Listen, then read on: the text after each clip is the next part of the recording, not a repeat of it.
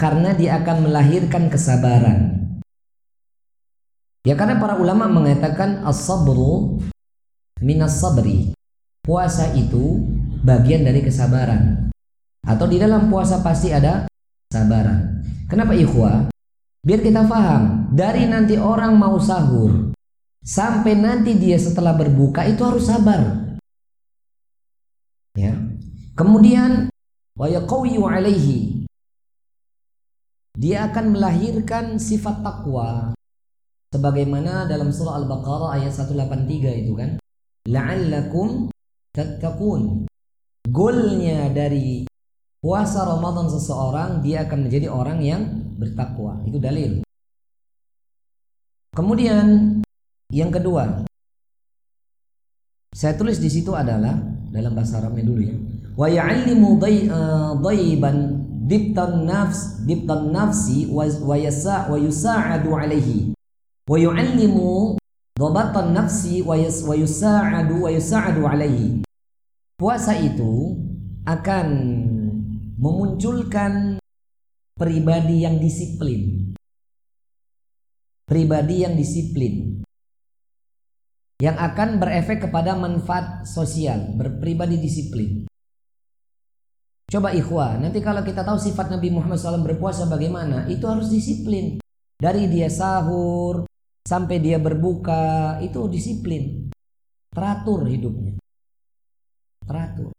Maka di sini adalah manfaat yang teratur atau dis disiplin.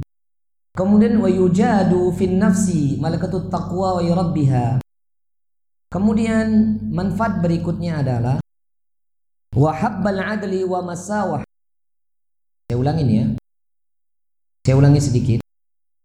Orang yang pertama tadi, orang yang pertama kan sifat yang pertama adalah memunculkan ruhian yang spiritual melatih kesabaran. Ya di situ kan. Kemudian memunculkan ketakwaan jelas. Yang kedua apa? Manfaat sosial. Manfaat sosial itu atau dalam bahasa Arabnya ijtama'iyatil lisawmi ya'uddu amanatun nizami wal ittihad. Tadi saya katakan menjadikan seseorang itu akan disiplin. Kemudian apa lagi? Yakni wahabbul adli wal masawah. Orang yang akan mencintai keadilan. Kemudian persamaan dalam bahasa Indonesianya mencintai persamaan. Kemudian membentuk rasa kasih sayang. Coba akhi, antum lihat dan ini saya ambil pendapat ini dari perkataannya Syekh Abu Bakar Al-Jazair dalam kitab Minhajul Muslim. Jadi beberapa manfaat ini saya ambil dalam kitab Minhajul Muslim. Dan ketika saya menelah kitab ini benar. Orang yang tadinya itu tidak peduli dengan orang lain dan tetangganya. Ketika Ramadan dia peduli minimal beri takjil. Kok nanti ada yang buka puasa mengenopo gimana sih ya toh? Dan itu biasanya lazimnya di bulan Ramadan. Coba bulan Ramadan selesai, mikir kira ngapain? Kecuali orang-orang yang dia kemudian terasar, ada bekas sehingga dia memperdulikan saudara. Jadi orang yang berpuasa itu masya Allah mendadak solih, alhamdulillah daripada mendadak maksiat, mendadak solih sahih. Lalu apa buatan? Mendadak dermawan. Ya memang nyata ki. Karena nggak cukup nanya-nanya dia. Jangan takjil aja itu. Itu sahur dibuka nggak tuh sahur, ya toh? Bahkan orang-orang Semarang Kota sampai ke pelosok-pelosok, ke Merenjen, ke Blora, ke Cepu, golek iseng panti asuhan Islam, wong kampung sing itu buka puasa. Akeh yang Semarang Kota. Ini Semarang juga ya. Kabupaten. Modamaki. Ada maki ya. Bukan kemaki ya. Ada mak, demak maksudnya. Kemudian yang memunculkan lagi akhlak yang baik. Akhlak yang baik. Karena dia tahu puasa nggak berani ribah taimen. Nanti kita bahas itu. Kemudian melindungi masyarakat dari kerusakan dan per keburukan. Ini juga dikatakan yani kama yasunul mujtama'a minasyururi wal mafasad. Puasa itu akan melahirkan masyarakat yang dia itu menahan segala tindakan buruk dan mafsadat. Maka Kalau kaum muslim ini sudah paham, dia cobalah lihat akhi. Kadang warung-warung Padang warteg itu malu mereka kan. Buka dia ditutup, dia pakai apa namanya ini? Ya gorden Terus kalau antum punya warung gimana? Anak sarankan, bukanya anak memang menjelang asar lah, udah persiapan asar dibuka. Kalau rizki itu nggak akan mungkin ketuker, akhi. Antum buka dari pagi sampai asar. Tetap wae kalau memang belum rezeki orang sing teko. Oh tetap ada yang banyak ustad. Tuh supir-supir truk-truk itu kan kerjanya berat. Lu siapa yang bilang berat? Nanti kita bahas. Boleh nggak supir truk nggak puasa? Kose, ngu, ngu dalile. Enak men gue. Entuk rak puasa Mampir yang warung pijet saban tempat naudzubillah. Ia nggak punya iman. Yang punya iman mampirnya ke masjid. Supir truk yang di Gunung Pati hebat akhi. Sholat subuh, sholat maghrib mampir masjid sholat. Supir truk. Dan tidak ada tulisan di belakangnya kutunggu jendesmu nggak ada. Dia selalu ingat sholat itu restu ibu itu ya bagus-bagus. Ini gambar-gambar saru ojo dideloi. Faham? Itu beberapa faedah. Terutama yang terakhir adalah ini dia, manfaat kesehatan. Dapat membersihkan usus-usus. Bagi antum yang ahli tibun nabawi itu kesehatan jelas puasa itu mengeluarkan toksin-toksin. Nanti kita akan lihat ya kalau puasa sudah dengan sifat Nabi, insya Allah bukan overweight. Kalau puasa overweight, kelebihan berat badan masalah ini puasanya berarti. Berarti ada masalah di puasa. Memperbaiki lambung, meringankan badan dan himpitan-himpitan dari kegemukan. Dan ini apakah tidak ada dalil? Ada akhi. Berdasarkan hadis yang diriwayatkan yang diambil oleh Syekh Abu Bakar Al-Jazair dalam kitabnya seorang ulama bernama Al-Mundiri di dalam kitabnya Fitar Ghib wa Tarhib. Ya. Nama kitabnya disebutkan oleh Mundir Al-Mundiri. Al-Mundiri ini seorang ulama di dalam kitabnya Targhib wa Tarhib di nomor kitabnya 83, halaman 83. Beliau mengatakan mengunggul satu hadis yang derajatnya ini tidak sampai sohi, tetapi ketika diteliti hadis ini efeknya luar biasa memang kepada kesehatan. Rasulullah mengatakan sumu tasuhu, berpuasalah kau akan sehat. Ya kan? Berpuasalah kau akan sehat. Memang benar. Kalau orang yang banyak duduk itu seperti anak harusnya banyak puasa. Kalau enggak jadi perutnya one pack. Faham ini? Betul ikhwan? One pack. Tahu one pack? Ya satu pack aja nih bunder nih, buncit maksudnya. Ya memang puasa. Nah, itu beberapa manfaat dari puasa yang saya ambil dari kitabnya Minhajul Muslim karangan Asy'ab Abu Bakar Al-Jazair. Kemudian kita masuk Al-Madatu Tsalitsah. Kita masuk kepada materi yang ketiga al-madatu thalitha yakni fima yastahabbu minas saim wa ma yakrahu wa ma yuharrimu wa ma yuharrimu. Kita akan masuk yakni kewajiban puasa Ramadan. Kewajiban puasa Ramadan sebagai materi yang ketiga poin yang A. Sudah? Saya ulangi. Ini berikutnya kita masuk yang mana? Maaf, al-maddatur rabi'ah ya. Al-maddatu thalitha fi wujubi shaumi Ramadan wa bayni fadlihi. Kita akan masuk, saya ulangi tadi al-maddatu thalitha. Saya salah tulis, saya sebut tadi di kitab ini harusnya al-maddatu thalitha yakni wajibnya puasa Ramadan dan beberapa penjelasan di dalamnya. Siyamu syahr Ramadan wajibun bil kitabi wa sunnati wa ijma'il ummah. Puasa Ramadan adalah wajib menurut kitabullah dan sunnah alaihi salatu wassalam dan ijma'ul ummah. Kesepakatan semua ulama.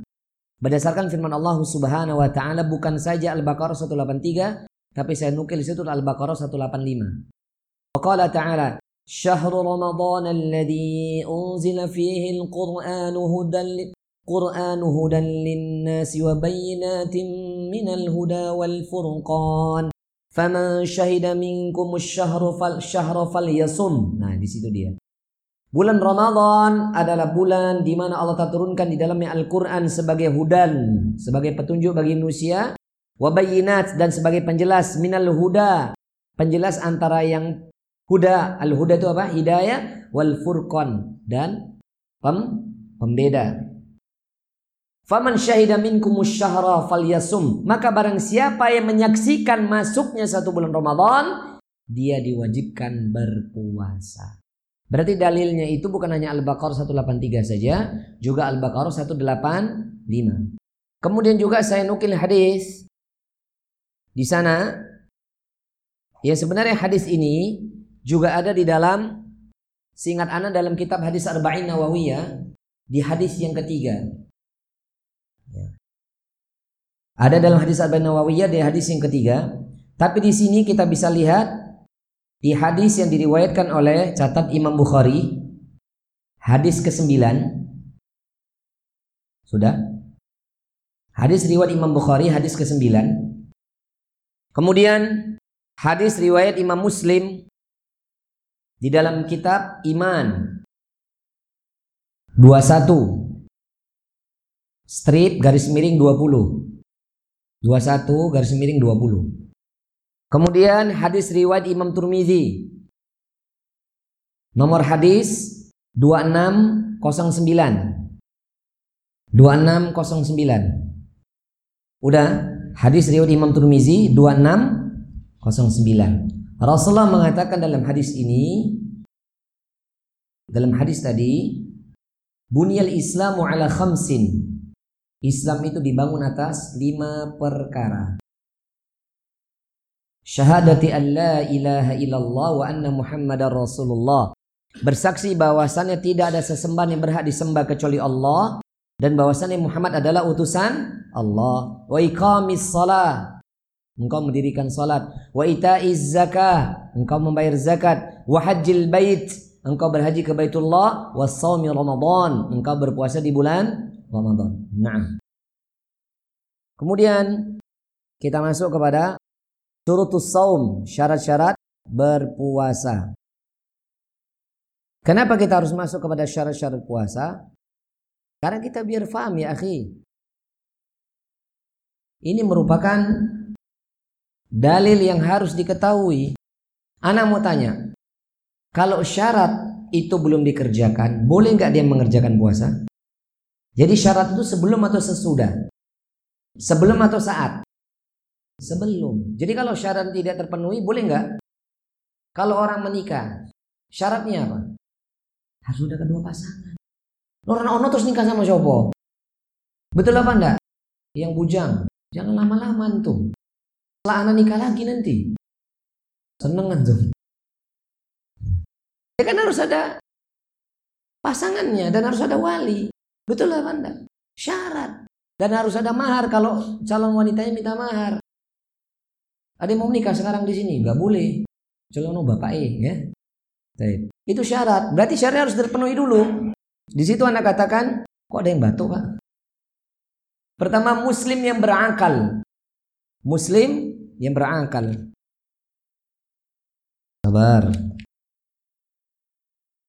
Muslim yang berakal ini berdasarkan dalil yang diriwayatkan oleh Imam Abu Dawud dalam kitab Hudud. Imam Abu Dawud dalam bab hudud. Bab hudud itu hukum-hukum. Imam Abu Dawud bukan udud ya. Bukan udud. Hudud. Hudud itu hukuman, hukum-hukum. Dalam kitab Imam Abu Dawud, riwayat Imam Abu Dawud dalam bab hudud hadis ke-16. Riwayat Imam Turmizi hadis 1423. Satu lagi. Riwayat Imam Ibnu Majah Masya Allah 2041 Riwayat Imam Ibnu Majah 2041 2041 Bunyi hadisnya Yani yashtaratu benar ini saya baca. Yashtaratu fi wujubi sawmi 'ala al-muslimin ay yakuna 'aqilan 'aqilan balighan liqauli 'azza wa 'ala liqauli sallallahu alaihi wasallam rafa'al qalamu an thalath. Diangkatnya pena. Diangkatnya ketetapan Allah berarti maksudnya tidak kewajiban datang pada dirinya an thalatha dalam tiga perkara anil majnuni hatta yafiqa orang yang gila kemudian sadar atau berakal dalam hadis yang lainnya anil majnunin hatta al-aql dari orang gila kemudian dia sadar dan kemudian berakal. Berarti orang berakal muslim jelas yang pertama jelas muslim. Dalil mana kalau muslim? Ya ayyuhalladzina amanu kutiba alaikumusiyam. Kemudian berakal. Ini rufial kalam an thalath. Yang pertama orang gila yang harus ber Orang gila yang sudah hilang, gilanya atau sadar atau berakal. Orang akal itu berarti kan sadar. Faham nggak? Betul apa nggak? Kalau orang gila berakal nggak? nggak berakal. Maka kalau nggak punya akal berarti ya itu dia majnun. Paham? Makanya jangan Laila majnun berarti Laila gila itu. Ente nggak ngerti bahasa Arab. Eh Laila majnun berarti gila itu. Nggak boleh. Ya. Kemudian baligan. Baligan jelas. Misalnya wa'anin naimi Misalnya dalam hadis yang wa sabi hatta yahtalamu atau wa sabiyan hatta al-kibar, hatta al-kabir. Anak kecil sehingga dia besar. Besar itu kan berarti balik ukurannya. Kemudian wa naimi hatta yastayqadha. Orang yang tertidur kemudian dia terbangun. Paham ini ya? Jadi dalil. Jadi uh, muslim yang berakal balik itu sebagai syarat yang pertama dan kedua. Yang ketiga adalah yakni wanita muslimah atau haratu minal haidi wan nifasi. Wanita muslimah yang bersih dari darah haid dan nifas. Seperti di dalam kitab Fathul Qadir. Dalam kitab Fathul Qadir di halaman yang kedua 234 atau 234 garing miring garis miring 2. 2 kalau bahasa Indonesia-nya 2 dulu, garis miring 2 3 4. Paham? atau misalnya dalam kitab dalam kitab Minhajul Muslim ini seperti di dalam sabda Rasul SAW ditambahan ya riwayat Imam Bukhari riwayat Imam Bukhari disahihkan oleh Imam Bukhari di dalam kitabul haid, dalam kitab pembahasan bab haid, bab haid tulis. Sahih Bukhari, bab haid, hadis ke-6. Bab haid, hadis ke-6. Bunyinya, Wa in kanat muslimatun yashtaratu laha fi sahhati mawsawmaha an takuna tahiratan min ad-damil haid wan nifasi. Liqaulihi alaihi salatu wasallam fi bayani naqsani dinal mar dinil mara'ati alaysat idza hadat lam tasalli wa lam tasum. Jadi Rasulullah SAW pernah ditanya Ya Rasulullah apabila seorang wanita itu sedang haid apakah dia sholat dan dia tidak berpuasa? Tidakkah dia sholat tidak berpuasa? Jawab Rasulullah nggak boleh sholat nggak boleh puasa ini jadi dalil syarat orang wanita yang haid dan nifas tak boleh berpuasa selain Imam Bukhari jadi dalam kitab Fathul Qadir ya ada dua Taib. Kemudian kita masuk kepada rukun-rukun puasa. Di sini ada beberapa ulama uh, berbeda dalam menetapkan rukun. Kalau dalam kitab uh, di dalam kitab Sahih Fikih Sunnah rukun yang uh, rukun eh, niat niat itu termasuk rukun. Termasuk maaf, niat itu termasuk syarat. Dalam kitab Sahih Fikih Sunnah. Dalam kitab Sahih Fikih Sunnah niat itu termasuk syarat. Tapi kalau dalam kitabnya Minhajul Muslim, niat itu termasuk rukun. Sama ya sama aja. Ya. Kemudian kalau niat kita lihat di sini. Sabar. Pertama niat, an-niat. Yakni berdasarkan hadis yang lazim, akhi. Lazim yakni pertama innamal a'malu binniyati wa innama likulli mri'im manawa. Hadis itu berada dalam kitab hadis Arba'in Nawawiyah. Hadis yang pertama atau dalam kitab Ridho Solihin hadis yang pertama. Atau dalam kitab Sahih Bukhari Muslim juga ada hadisnya itu. Sesungguhnya amal-amal itu bagaimana kau berniat dan baga dan setiap yang kau niatkan pasti akan tercapai. Masih kuat nggak jamaah? Kalau antum ngantuk nanti ustaz ikut ngantuk. Jangan ngantuk ya. Sesungguhnya amal-amal itu bagaimana kamu berniat dan apa yang kau niatkan pasti akan ter tercapai itu terwujud. Nah, kemudian hadis berikutnya adalah di sini kalau saya tulis itu kan niat jika puasa sunnah maka syah berniat setelah terbit fajar dengan syarat ia belum makan dan minum. Itu rukun puasa. Tapi kalau niat tidak boleh setelah terbit fajar. Nanti kita akan bahas secara detail tapi hadisnya bisa diambil dalam hadis satu, riwayat Imam An-Nasai hadis ke-196. Ya. Garis miring 4. Kemudian riwayat Imam Ad-Darami dalam kurung 7 strip 2 garis ke-7 halaman kedua atau bab kedua. Kemudian Imam Darukutni Imam Darukutni hadis ke-172 garis miring 2 Rasulullah SAW mengatakan Man lam yubaitu siyama qabla al-fajri fala siyama lahu. Ya. Man lam yubaitu siyama qabla fajri fala siyama lahu. Barang siapa yang tidak menetapkan niat untuk berpuasa sebelum datangnya waktu subuh, maka tidak ada puasa bagi dirinya. Nanti kita akan bahas sabar. Kita akan bahas pada saat sifat puasa Nabi. Ini kita baru bicara rukun.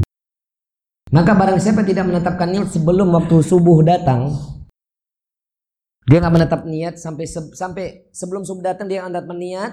Subuh datang waktu fajar datang, maka falasya malahu. Tidak ada puasa bagi dirinya. Berarti puasanya tidak sah. Naam. Dan itu juga hadis ini juga sama akhi kita tambahi ya.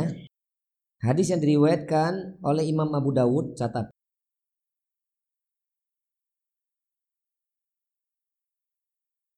Hadis 2454. Sudah?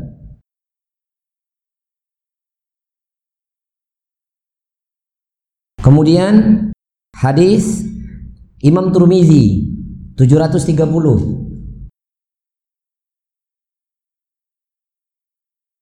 Kemudian Imam Anasai 196 garis miring 4. Dan terakhir Imam Ibnu Majah belum terakhir deng. Imam Ibnu Majah hadis ke 1700 dan Masya Allah disahihkan oleh Imam Al-Albani di dalam kitab Sahihul Jami' Disahihkan oleh Imam Al-Albani dalam kitab Sahihul Jami hadis 6538. 6538. Kitabnya Sahihul Jami. Sahihul Jami karangan Syekh Al-Albani.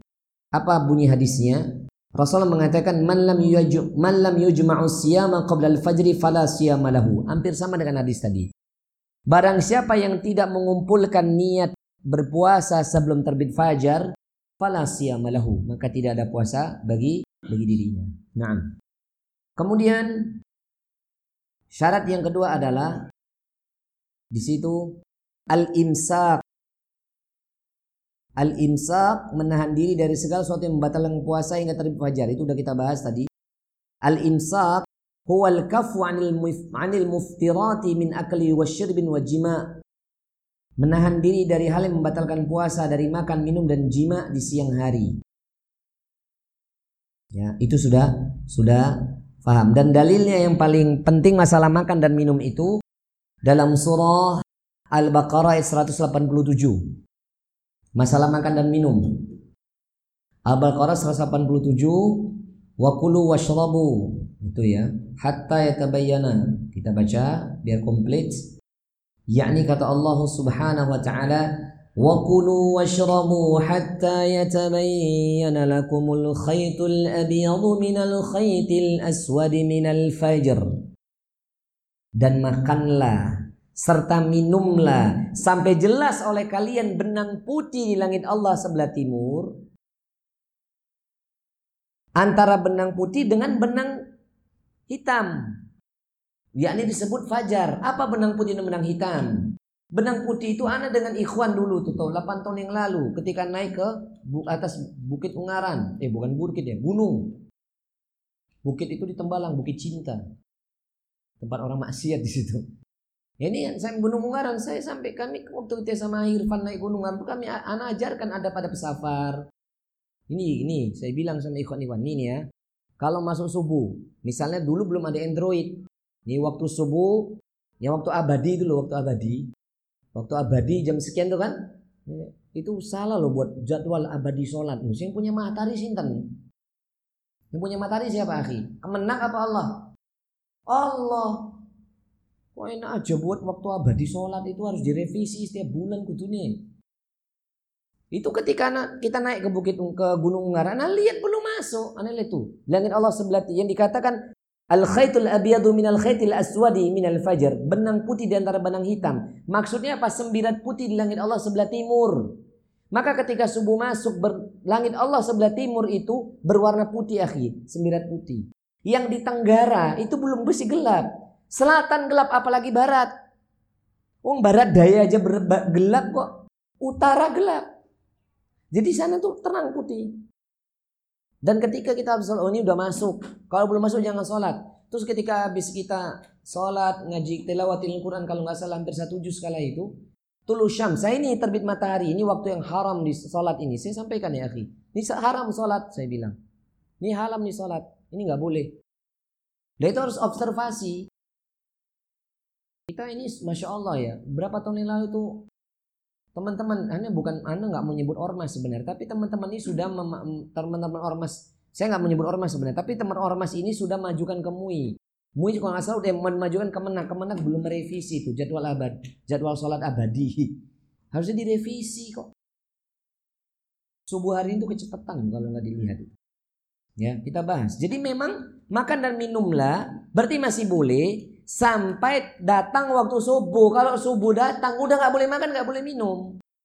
Jadi menahannya al imsaknya itu sebelum subuh dah. Kalau subuh maksudnya menahan di sini sudah makan cukupkan sebelum subuh datang. Kalau misalnya pas subuh datang udah nggak boleh makan masalahnya. Jadi jima boleh Ustaz? Boleh sebelum subuh datang. Fast track. Oh, hati-hati. Fast track piye lah mandi wajib piye iki? Entek waktu nih. Paham ya? Pahamkah? Thumma atimus siyama ilal lail baru kemudian kamu sempurnakan puasa itu hingga datang waktu malam ha? hari. Naam. Masuk kita sekarang kepada sifat puasa Nabi ya Rasulullah wasallam. Nah ini kita masuk nih. Sifat puasa Nabi alaihi salatu wassalam. Pertama ikhwani fiddin azanikallah ya rahimani Allah wa rahimani wa rahimakumullah. Yang pertama adalah sifat puasa Nabi SAW berpuasa dengan meru'yat hilal bukan hisab. Apalagi hisab rokok, itu beda. Meru'yat hilal, melihat hilal ini apa bulan sabit. Faham ini? Berdasarkan dalil, misalnya kita lihat dalil yang menguatkan pertama tadi Fama syahida minkum syahra falyasum. Surah Batu Al-Baqarah ayat 18 4 apa 5? Oh, itu loh, faman syahida minkum syahra falyasum. 18 5. Itu dalil Qur'annya. Tapi dipotong di situ fama syahida minkum asyhara falyasum. Maka apabila barang siapa yang menyaksikan maka barang siapa di antara kalian menyaksikan bulan Ramadan masuk berpuasalah. Dalil hadisnya yakni misalnya adalah Banyak sekali di sini. Hadis misalnya yang saya ambil diriwayatkan oleh Imam An-Nasai. Imam An-Nasai hadis ke-300. Imam Imam Ahmad Imam Ahmad hadis ke-321. 321. Garis miring 4.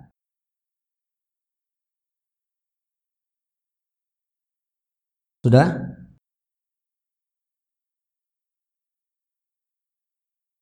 Atau hadis yang senada, hadis yang senada diriwayatkan oleh Imam Bukhari. Hadis ke 1900 dan Imam Muslim 1080. Bukhari Muslimnya itu hadis yang kedua, hadis pertama dulu. Sumu li ru'yatihi wa. Masya Allah. Berpuasalah dengan melihat ru'yat. Ma berpuasa dengan meru'yat dan berbukalah dengan meru'yat. Yang diru'yat apa? Hilal. Faham? Bukan kalender. ru'yat hilal wansaqau laha fa in ghamma alaikum fa akmilu thalathina dan jikalau tak tampak bagi kalian bulan sabit tersebut sempurnakanlah 30 hari fa inna syahida syahidani fasumu wa aftiru maka jikalau kamu di, uh, telah dipersaksi kalau dua orang dua saksi maka berpuasa dan berbukalah maka dalil yang paling tepat bukan hisab tapi ru'yat Nah ini mau kita bahas akhi. Apakah teman-teman di Muhammadiyah ini keliru? Tidak sepenuhnya keliru ternyata. Karena ketika anak tanya sama lajnahnya mereka, mereka juga ru'yah bil hisab. Mereka juga ru'yah dengan hisab juga. Walaupun mereka lebih cenderung dengan menghisap dan bahkan sebulan sebelum Ramadan saja sudah menentukan. Dan mereka sudah keluarkan itu fatwa. Betul apa tidak? Ini afwan bagi teman-teman Muhammadiyah saya mencintai antum karena Allah. Kalau antum memang cinta kaum muslimin syariat ini, kenapa antum umumkannya jauh-jauh hari? Kenapa nggak ngumumkan nanti barengan sama pemerintah aja sekalian? Walaupun antum punya derajat sudah di, dinaikkan ya, nggak salah. Bertambah dengan pemerintah hampir sekarang sama. Dan mereka udah menentukan tanggal berapa? Tanggal 5 atau tanggal 6 Muhammadiyah? 6 toh? Anda nggak menyalahkan Muhammadiyah. Tapi harusnya jangan jadi begitu di remeh Indonesia. ya barengan metuk nih ngono gitu. Faham ini? Dan ana juga afwan sedikit ini. Kenapa yang hak harus saya jelaskan yang hak, yang batil harus saya jelaskan yang batil. Kadang kemenak saya bukan nyarakan pemerintah ya. Kemenak itu tidak konsisten akhi. Ketika menentukan satu Ramadan, satu Syawal mereka ru'yat. Tapi ketika menentukan satu Muharram mereka nggak pernah ru'yat. Ketika menentukan satu Zulhijjah jarang mereka ru'yat. Bahkan pernah berselisih. Orang wukuf Arafah yang haji di sana, neng kene kudu puasa, neng kurang puasa. Kenapa? Karena pemerintah kemenak, karena bukan pemerintah bilang, kemenak itu. Mereka tidak pakai ru'yat, pakainya hisap. Ketika mur'uyat, siapa dulu yang ru'yat? Nanti kita bahas. Kategori mur'uyat ini harus orang seperti apa itu udah dalil. Nanti kita akan bahas endingnya bagaimana. Afwan ya akhi. Ana bukan ingin mengatakan enak, enak zaman kulto, nah, bukan enggak mau ngomong itu. Lu enak zamanku toh bukan. Tapi zamannya Pak Soeharto kalau antum lihat. Apa pernah berbeda antara pemerintah kita dengan umat muslim sedunia? Pernah. Gak pernah. Makanya barang siapa yang pernah memberontak di zamannya Pak Soeharto berdosa antum. Afwan ahli. Karena tidak pernah dalam dalil Islam salaf itu boleh memberontak kepada pemimpin yang sah. Coba antum perhatikan zaman Pak Soeharto. Banyak kebaikan beliau ini. Amin. Beliau banyak kebaikan. Keburukannya bisa jadi kita lebih buruk dibandingkan beliau. Lihat, mana pernah tuh ada perbedaan pendapat. Hampir sama selalu dengan Saudi dan negara-negara Islam di dunia. Ketika Pak Soeharto lengser mulai kacau jadwalnya Ramadan dan Lebaran. Leres apa enggak? Leres apa buatan? Betul ya Pak ya? Tanya yang udah sepuh di antara kita. Beliau. Ada lagi yang lain? Oh saya masih muda, pitulas luwe siti. Coba bayangkan jemaah, ini ada apa? Harusnya perhatikan Saudi, Saudi Saudi Arabia. Mereka tidak akan bisa tahu nih ya hari Senin satu bulan yang akan datang tanggal berapa. Nggak bisa tahu karena setiap bulan mereka rukyat. Kalau kita tanggal lahir kita tahu lima tahun yang akan datang ngerti kuyoro Ariopo buka nih HP betul apa enggak? Tukang percetakan kalender niku tanggal-tanggal merah wes ono. Apa pernah diruyat? Hisap enggak itu? Maka kemenak kita itu inkonsisten menurut Anda. Harusnya ru'yat setiap bulan. Kalau mau sohilep. Artinya kalau Muhammadiyah hisab ya jangan disalahkan Muhammadiyah. Muhammadiyah jangan salah banget. Jangan disalahkan sepenuhnya. Ya dia keliru dalam menentukan. Harusnya kan sama-sama ru'yatnya. Walaupun nanti ada sidang isbat. Nanti kita bahas ya. Jalan keluarnya kita bahas. Ini kita masih membicara masalah, masalah, masalah. Fahamin. Biar adil dalam memutuskan perkara. Maka dalam perkara ini Muhammadiyah tidak 100% salah. Kemenang tidak 100% benar. Karena dia hanya menentukan satu satu Syawal, satu Ramadan. Ini bermasalah karena ru'yat hampir tiap nggak nggak nggak benar. Betul apa nggak? Coba gini aja deh. Kemarin kan tanggal berapa Isra Mi'raj? Bener nggak? Coba tahun depan tanggal Isra Mi'raj. Udah meturung? Udah metu belum tanggalnya? Udah. Hisap apa ru'yat? Keliru apa nggak ini pemerintah harus apa ke mana? Keliru. Kenapa dia nggak ru'yat? Paham? Kenapa insidental meru'yat? Ini yang jadi masalah ini. Kita doakan pemerintah kita dapat hidayah oleh Allah. Semoga meru'yat itu dalam hari termasuk satu Muharram itu piye. Empat bulan diharamkan, Muharram, Rojab, nggak pernah diru'yat. Zulqa'dah, Zulhijjah nggak pernah diru'yat. Leres apa buatan? Nah. Lah ini berbicara ru'yat. Maka ru'yat menurut pengarang kitab Sahih Fikih Sunnah Abu Malik Said Abu Malik Kamal bin Said Salam Maruyat hilal itu ada dalam tiga kondisi. Ya. Ru'yat itu terbagi tiga dalam hilal. Yang pertama, dalam menentukan satu Ramadan ya, dalam menentukan satu Ramadan dan satu Syawal itu dalam tiga kondisi. Pertama, berpuasalah dan berbukalah dengan ru'yat. Saya ulangi, berpuasa dan berbukalah dengan ru'yat dan kebanyakan orang. Itu pendapat yang pertama. Ini ada tiga pendapat nih berkenaan dengan ru'yatul hilal. Yang kedua, ini uh, nanti nomornya bisa dibolak-balik ya. Soalnya anak lupa nomor urutan 1 2 3-nya tapi matannya sama. Yang kedua, berpuasalah dengan ru'yat dan berbukalah berbuka maksudnya berlebaran. Berpuasalah dengan ru'yat dan berbukalah atau berlebaranlah dengan kebanyakan orang. Masya Allah ini. Faham ini? Berarti puasanya bisa jadi dia tidak sama dengan masyarakat Indonesia Berlebarannya sama dengan masyarakat Indonesia. Yang ketiga Berbuka dan berpuasalah maaf berpuasalah dan berbuka atau berlebaranlah dengan ru'yat walaupun menyelisih kebanyakan orang. Paham ini? Paham yang ketiga?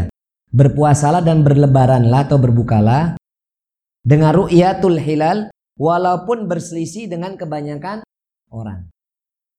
Yang mana yang benar Ustaz? Ini khilafiyah mu'tabar karena dalam ru'yat sendiri itu terbagi dua. Tambah lagi tulisannya. Ru'yat fil matla per negara. Dan yang kedua ru'yat fil majmu'ah. Maksudnya apa? Ru'yat secara general. Satu tempat untuk seluruh dunia. Satu tempat untuk seluruh dunia. Ya. Jadi ru'yat itu bukan per negara. Tapi satu tempat boleh untuk seluruh dunia. Dulu zaman khalifah, hampir semua negeri muslim di dunia ini hampir rata-rata satu satu apa namanya? Satu tempat di ru'yat hampir sama dengan sebuah tempat. Hampir. Nah, kita yang mana? Sabar. Kemudian syarat orang yang dia boleh meru'yat ya, syarat orang yang boleh meru'yat ini orangnya. Ini seperti dalam hadis yang saya ambil dalam kitab Bulughul Maram. Bahkan dalam ada dalam kitab Sahih Fikih Sunnah dan Minhajul Muslim. Yakni ikhwah. Dulu ada Arab Badui. Datang menemui Rasulullah SAW karena dia sedang sudah melihat ru'yat.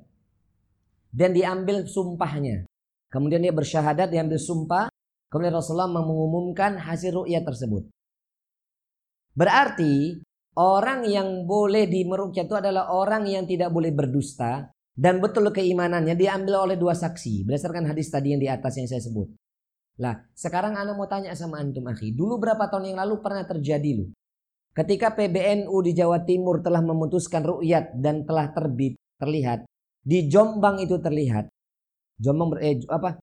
Jombang itu Jawa, Jawa Timur ya. Di Jawa Barat terlihat. Kemudian pemerintah di Jakarta tidak melihat.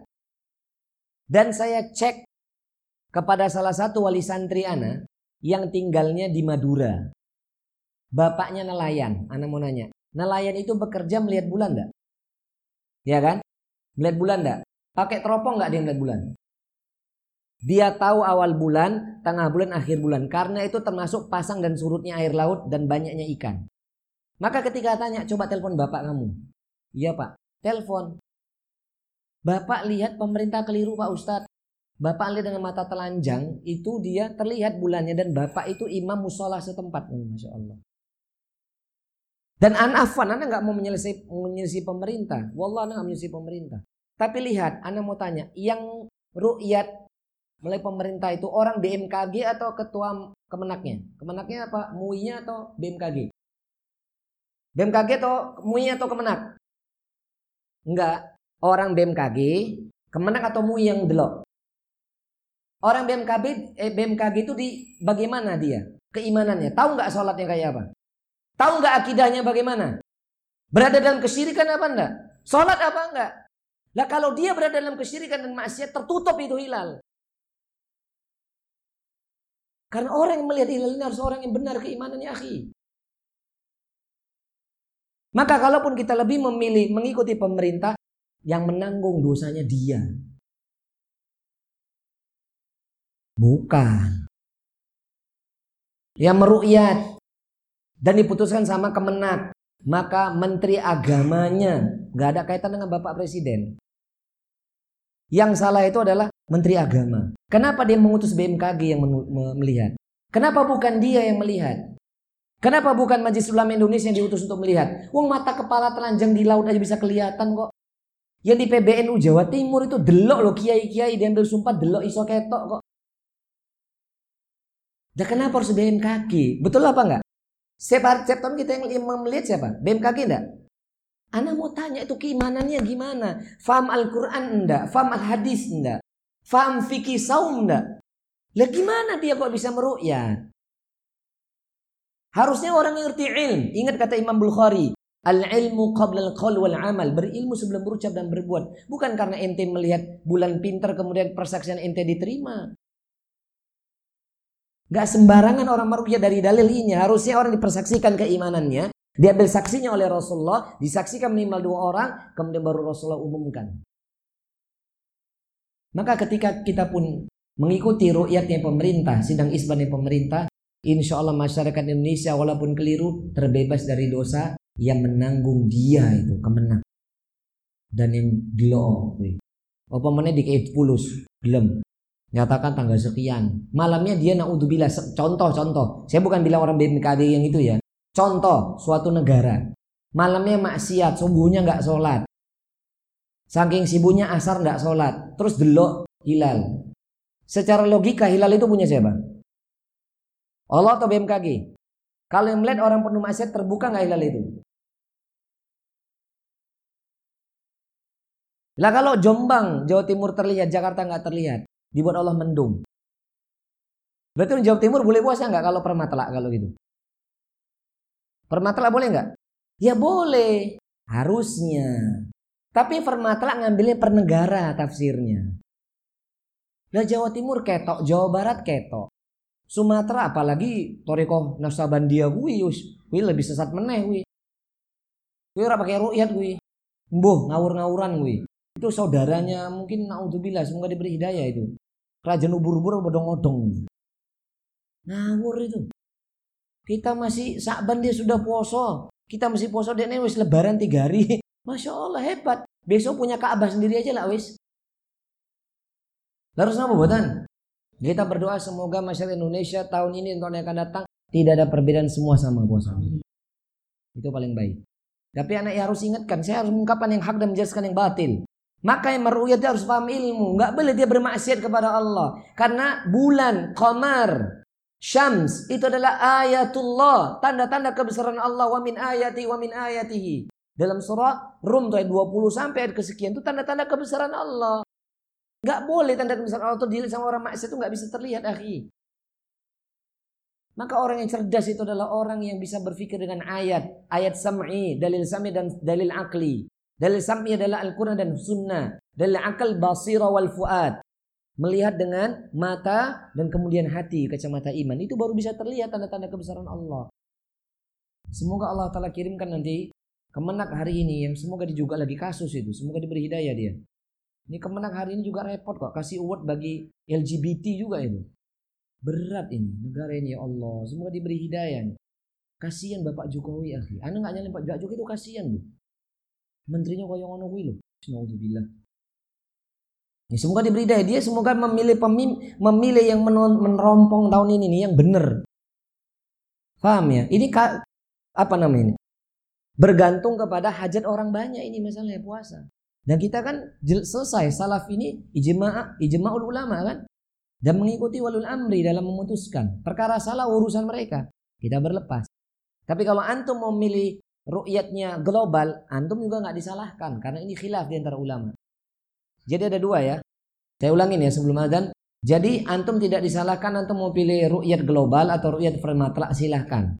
Tapi kalau kita memilih pemerintah, kelas urusan kita sama pemerintah selesai.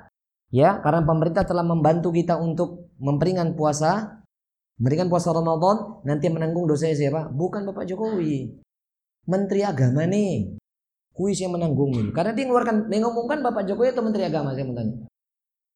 Menteri Agama toh? Ya nggak ada kaitan dengan Pak Jokowi. Siapa pemerintahnya? Zaman Pak Gustur, we, bukan Pak Gustur. Paham ya? Yang salah siapa? Kemenak. Ya harusnya yang ropong itu bukan BMKG, harusnya. Ya, semoga bermanfaat. Kita sambung nanti setelah sholat zuhur ya.